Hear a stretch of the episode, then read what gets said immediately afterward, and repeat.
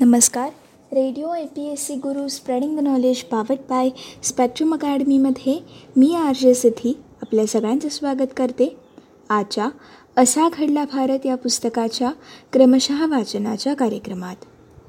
मित्रांनो आजच्या भागामधून आज आपण एकोणीसशे साठ या सालातील काही महत्त्वपूर्ण घटनांचा सविस्तर आढावा जाणून घेणार आहोत. मित्रांनो आजची आपली पहिली घटना आहे. भव्य उर्दू काल चित्रपट मुघल आझाम कधी प्रदर्शित झाला? के आसिफ यांनी दिग्दर्शित केलेला मुघल आझाम हा भव्य उर्दू काल चित्रपट अर्थात पिरियड फिल्म एकोणीसशे साठ या साली प्रदर्शित झाला. या चित्रपटाच्या उच्च निर्मिती मूल्यांमुळे आणि इतर अनेक वैशिष्ट्यांमुळे हा चित्रपट पूर्ण भारतभर प्रचंड लोकप्रिय तर ठरलाच. पण आंतरराष्ट्रीय स्तरावर देखील या चित्रपटाची दखल ही घेतली गेली. सम्राट अकबरचा मुलगा राजपुत्र सलीम आणि दरबारातील नृत्यांगना अनारकली यांच्या काव्यतम प्रेमकथेला ऐतिहासिक पार्श्वभूमीची जोड देऊन या चित्रपटाने इतिहास आणि कल्पनारम्यतेचा अभूतपूर्व मिलाफ साधलेला आहे. या चित्रपटामुळे भारतात अतिनाट्यतम भव्य अशा कालचित्रपटांची वेगळी परंपरा सुरू झाली. मित्रांनो यामध्ये दिलीप कुमार यांनी राजपुत्र सलीम याची भूमिका मधुबाला यांनी अनारकलीची भूमिका पृथ्वीराज कपूर यांनी अकबराची भूमिका दुर्गा खोटे यांनी साकारलेली जोधाबाईंची भूमिका अजित यांनी साकारलेली रजपूर सरदाराची भूमिका या सर्वांच्या या चित्रपटातील भूमिका या संस्मरणीय ठरल्याच परंतु कमाल अमरोही आणि वजाहत मिर्झा यांनी लिहिलेले उर्दू भाषेतील पल्लेदार संवाद नाट्यमय प्रसंग काळ वैभव आणि सामर्थ्य यांचे दर्शन घडवणारी भव्य आणि खर्चिक निर्मिती. नौशाद यांनी स्वरबद्ध केलेले संस्मरणीय गाणी बडे गुलाम अली खा यांनी गायलेली दोन गाणी आणि प्रभावी पार्श्वसंगीत यांसारख्या आदी सर्वच वैशिष्ट्यांमुळे या चित्रपटाने उच्च निर्मिती मूल्यांचा एक उच्च दर्जा प्रस्थापित केला.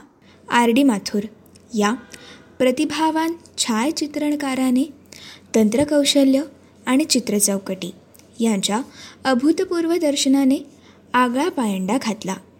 यातील युद्धदृश्य देखील प्रभावी ठरली. मधुबालाचं लावण्य. तिने नाजूक पदन्यांची पडद्यावर साकारलेलं मोहे पनघट पे नंदलाल हे गाणं.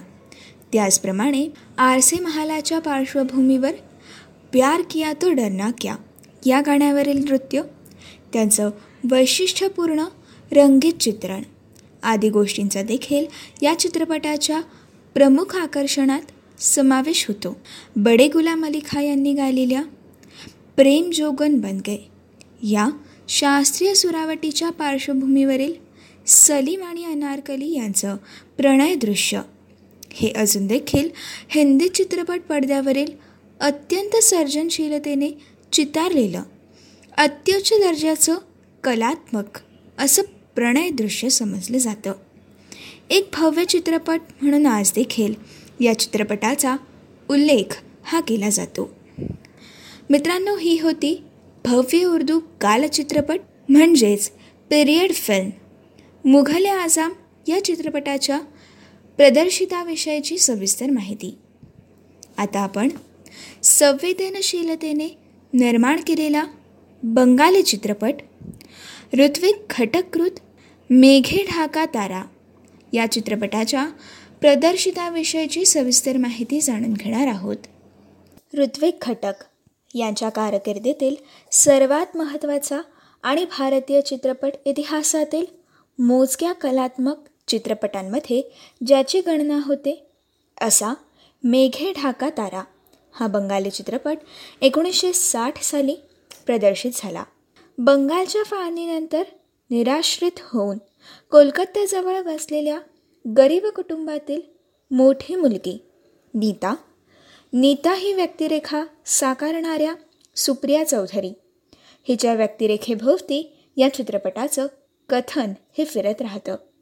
विशिष्ट अशा परिस्थितीत भाऊ बहीण आई आणि वडील या सगळ्यांच्या इच्छा आकांक्षा पूर्ण करण्यासाठी स्वतःच्या भौतिक सुखांचा त्याग करत राहणंच नीताच्या नशिबी येतं.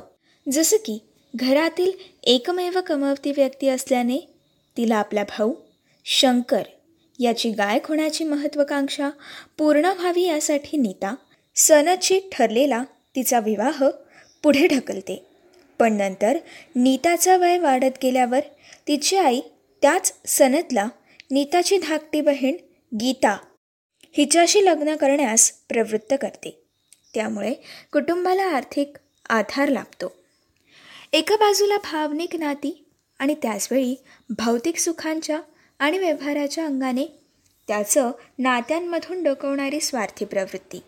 याचं भेदक दर्शन या चित्रपटाद्वारे घटक यांनी घडवलेलं आहे. त्याचप्रमाणे दर हिवाळ्यात आपल्या वडिलांना भेटायला येणाऱ्या दुर्गा या देवतेचं मिथक अधूनमधून वापरून खटक यांनी नीताच्या व्यक्तिरेखेला आणखीन एक परिणाम दिलं. अखेरीस क्षय या रोगाने पीडित असलेल्या नीताला शंकर एका थंड हवेच्या ठिकाणी सोडून येतो. जगायची अतिम इच्छा असलेली नीता हेलावून टाकणारं आंक्रदन करते. तिचं आंक्रदन अखिल आसमंत व्यापून उरतं. ज्या महाकाय वृक्षाखाली उभं राहून ती आक्रदन करते तो वृक्ष देखील रूपकात्मक आणि आदिबंधासारखी प्रतिमा धारण करतो. समाजातील अनेक अंतर्विरोध उलगडले जातात. मित्रांनो हा केवळ भावनिक चित्रपट नव्हता तर संवेदनशीलतेच्या अस्सल कंपन्यांची अनुभूती देणारा अद्वितीय चित्रपट म्हणून आज देखील या चित्रपटाचं स्थान हे आढळ आहे. या चित्रपटातील ध्वनी आणि दृश्य चौकटींचा वापर अजून देखील पथदर्शक मानला जातो. ऋत्विक खटक यांनी यापूर्वी अजांत्रिक या एकोणीसशे सत्तावन्नच्या चित्रपटाद्वारे औद्योगिकरण पूर्व काळात आपल्या सर्व वस्तूंशी प्राणीमात्रांशी भावुकतेने जुळू पाहणाऱ्या पौरात्य भारतीय मानसिकतेसाठी यंत्राचं आगमन राक्षसी ठरलं का? परकीयांनी लादलेल्या यंत्रयुगांमुळं संवेदनशील पौरात्य मनांमध्ये कशा प्रकारची उलथापालत संभवली? यांसारख्या मूलभूत प्रश्नांचा संवेदनशीलतेने ऋत्विक घटक यांनी वेध घेतला. अजांत्रिकप्रमाणेच एकोणीसशे एकसष्ट या दशकातील कोमल गंधार आणि एकोणीसशे बासष्ट या सालातील सुवर्णरेखा हे ऋत्विक खटक यांचे चित्रपट प्रभावी ठरले. आणि या सर्व चित्रपटांद्वारे भारतीय चित्रपट सृष्टीमध्ये त्यांनी आपला वेगळा ठसा उमटवला. मित्रांनो आता जाणून घेऊयात. एकोणीसशे साठ या पर्वातील आपली पुढील घटना. ऑलिम्पिकची अंतिम फेरी गाठणारे मिल्खा सिंग हे पहिले भारतीय ॲथलीट कसे बनले? फ्लाइंग सिख या नावाने प्रसिद्ध असलेल्या मिल्खा सिंग या क्रीडापटूने एकोणीसशे साठमध्ये रोममध्ये आयोजित केलेल्या ऑलिम्पिक स्पर्धेत चारशे मीटर्सच्या शर्यतीत अंतिम फेरी गाठली. अशी कामगिरी करणारे ते पहिले ॲथलीट ठरले. मिल्खा सिंग एक सर्वसाधारण घरातून पुढे आलेले व्यक्ती होते. पाकिस्तानातील फैसलाबाद येथे एकोणीसशे पस्तीसमध्ये जन्माला आलेल्या मिल्खाचे आईवडील फाळणीनंतरच्या दंगलीत मारले गेले होते. त्यांचं घर जळून बेचिराग झालं. पाकिस्तानातून ते एकटेच भारतात आले होते. सुरुवातीला ते निर्वासितांच्या छावणीत राहिले होते आणि हॉटेलात लहान सहान काम करण्याची वेळ त्यांच्यावर आली होती. मिल्खा सिंग मग लष्करात भरती झाले आणि लष्करातील प्रशिक्षणाचा भाग म्हणून त्यांना क्रॉस कंट्री आणि पर्यायाने धावण्याचा सराव करावा लागला. यातूनच त्यांच्यातील ॲथलीटचा उदय झाला. मित्रांनो जाणून घेऊयात मिल्खा सिंग यांची ऐतिहासिक कामगिरी. पातियाळा येथे झालेल्या राष्ट्रीय क्रीडा स्पर्धेतील कामगिरीमुळे प्रकाशात आलेल्या मिल्खा सिंग यांनी एकोणीसशे अठ्ठावन्नमध्ये कटकला झालेल्या राष्ट्रीय स्पर्धेत दोनशे आणि चारशे मीटरमध्ये विक्रमी कामगिरी केल्यानंतर त्याच वर्षी त्यांनी टोकियोमध्ये झालेल्या आशियाई स्पर्धेत याच दोन शर्यतीत विक्रम नोंदवले होते. त्यानंतर एकोणीसशे अठ्ठावन्नच्या राष्ट्रकुल स्पर्धेत देखील त्यांनी सुवर्णपदक जिंकलं. मलखा सिंग देहभान हरपून धावायचे. म्हणूनच त्यांना देश फ्लाईंग सिख या नावाने ओळखायचा. मित्रांनो एकोणीसशे साठ सालच्या रोमच्या ऑलिम्पिकमध्ये ॲथलेटिक्समध्ये चारशे मीटरच्या शर्यतीत मिल्खा सिंग यांनी अंतिम फेरी गाठली होती. तेव्हा त्यांच्याबद्दलचं कुतूहल हे खूपच वाढलं होतं. या स्पर्धेत प्राथमिक फेरीत मिल्खा सिंग यांनी सत्तेचाळीस पॉईंट सहा सेकंद वेळ नोंदवत दुसरा क्रमांक मिळवला होता. दुसऱ्या फेरीत त्यांनी वेगात आणखीण सुधारणा करत शेहेचाळीस पॉईंट पाच सेकंदांमध्ये हे अंतर कापलं होतं. या देखील फेरीत ते दुसरे आले होते. उपांत्य फेरीत त्यांनी पंचेचाळीस पॉईंट नऊ सेकंदात शर्यत पूर्ण करून दुसरा क्रमांक मिळवला. अंतिम फेरीत शर्यत सुरू झाल्यावर मल्खा सिंग यांनी आघाडी घेतली होती. मात्र नंतर ते ही आघाडी टिकवू शकले नाही. अत्यंत अतितटीने झालेल्या या शर्यतीत केवळ एका शतांश सेकंदाने त्यांचं कास्यपद हे हुकलं. अमेरिकेच्या ओटिस डेव्हिन आणि जर्मनच्या कार्ल कैफमन या दोघांनी देखील चौवेचाळीस पॉईंट आठ सेकंदाची ही समान वेळ नोंदवली. तर फोटो फिनिशमध्ये ओटिस हे विजयी ठरले. दक्षिण आफ्रिकेच्या मेल स्पेन्स याने पंचेचाळीस पॉईंट पाच सेकंदाची वेळ नोंदवत कांस्य पदक मिळवलं. तर मलखा सिंग यांनी ही शर्यत पंचेचाळीस पॉईंट सहा सेकंदांमध्ये पूर्ण केल्याने केवळ एका शतांश सेकंदाने त्यांचं कास्यपद हे हुकलं. परंतु मलखा सिंग यांची ही कामगिरी ऐतिहासिक ठरली कारण जर्मनी अमेरिका दक्षिण आफ्रिका यांसारख्या बलाढ्य देशांच्या धावपट्टूंना त्याने टक्कर दिली. या प्रगत देशातील धावपटू अत्यंत शास्त्रशुद्ध सराव करत असत. परंतु या बाबतीत भारत तेव्हा अगदीच मागासलेला होता. आणि मित्रांनो अशा परिस्थितीत निव्वळ कौशल्याला अफाट जिद्दीची जोड देत मिल्खा सिंग यांनी ऑलिम्पिकमध्ये उत्कृष्ट कामगिरी नोंदवली. आणि त्यामुळेच त्यांचं नाव पुढे अनेक वर्ष दुमदुमत राहिलं. आणि आज देखील मिल्खा सिंग यांचं नाव हे फ्लाइंग सिख या नावाने प्रसिद्ध आहे. मित्रांनो मिल्खा सिंग यांच्या जीवनावरती त्यांचा जीवनपट देखील करण्यात आला. हा जीवनपट दोन हजार तेरा रोजी प्रकाशित झाला. या चित्रपटाचं नाव भाग मिल्खा भाग असून फरान अख्तर यांनी मुख्य भूमिकेमध्ये मिल्खा सिंग यांचं काम केलं. त्याचबरोबर या चित्रपटामध्ये सोनम कपूर दिव्या दत्ता यांसारखे अनेक कलाकार होते. मित्रांनो हा चित्रपट राकेश ओमप्रकाश मेहरा यांनी दिग्दर्शित केलेला आहे. मित्रांनो आता जाणून घेऊयात एकोणीसशे साठ या सालातील आपली पुढील महत्त्वाची घटना.